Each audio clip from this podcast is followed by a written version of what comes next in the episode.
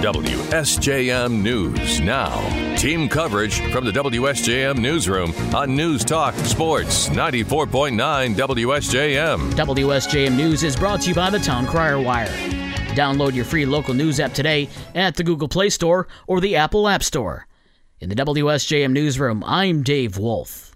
Donald Trump will be hard to stop as a presidential candidate in 2024, according to Congressman Fred Upton. The voters still like him a lot. He's had a number of decisive wins uh, where he's endorsed candidates that they've won. He certainly entertains a majority of the Republican base. Appearing on CNN's State of the Union, the St. Joseph Republican pointed out that Trump's voter base remains very loyal.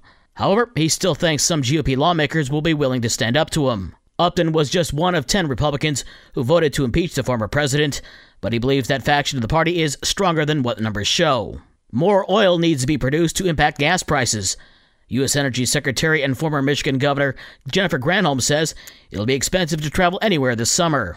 We have to, all countries, increase supply in this moment because demand is also increasing. On CNN's State of the Union, she said she does not want to get rid of gasoline and fuel taxes because that funds road repairs.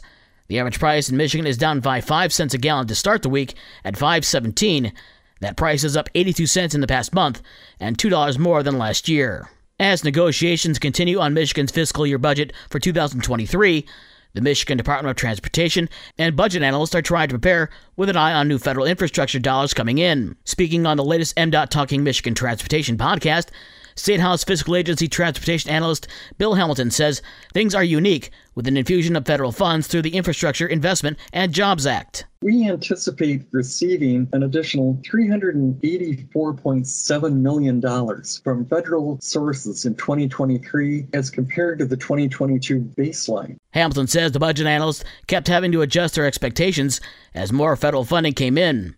However, he notes after the new cash, Michigan still does not generate enough transportation revenue to keep up its roads. Nobody likes to raise taxes, and so if you vote to increase fuel taxes or registration taxes, that is a tax increase. Nobody wants to do that. Hamilton says more money comes in from vehicle registration fees than from the gas tax.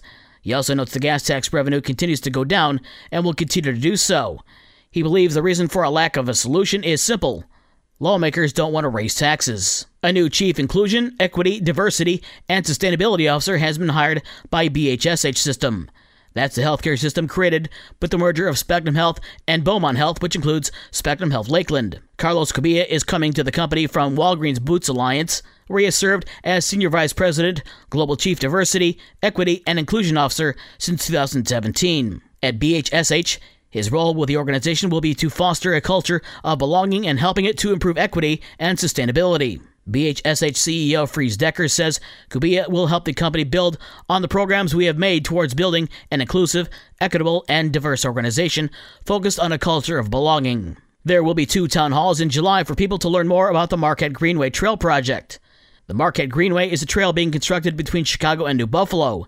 It could be extended further into Michigan after that, Work is taking place in segments, the next of which will connect New Buffalo to the Indiana state line. The work starts in the spring of 2023.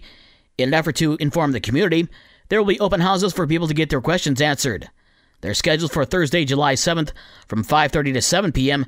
at the New Buffalo Township Hall and Saturday, July 23rd from 10 a.m. to 11:30 a.m. at New Buffalo City Hall. Everyone's invited to attend so they can learn more about the project. And police in Three Oaks are trying to identify a theft suspect and find a green Chevrolet Lumina.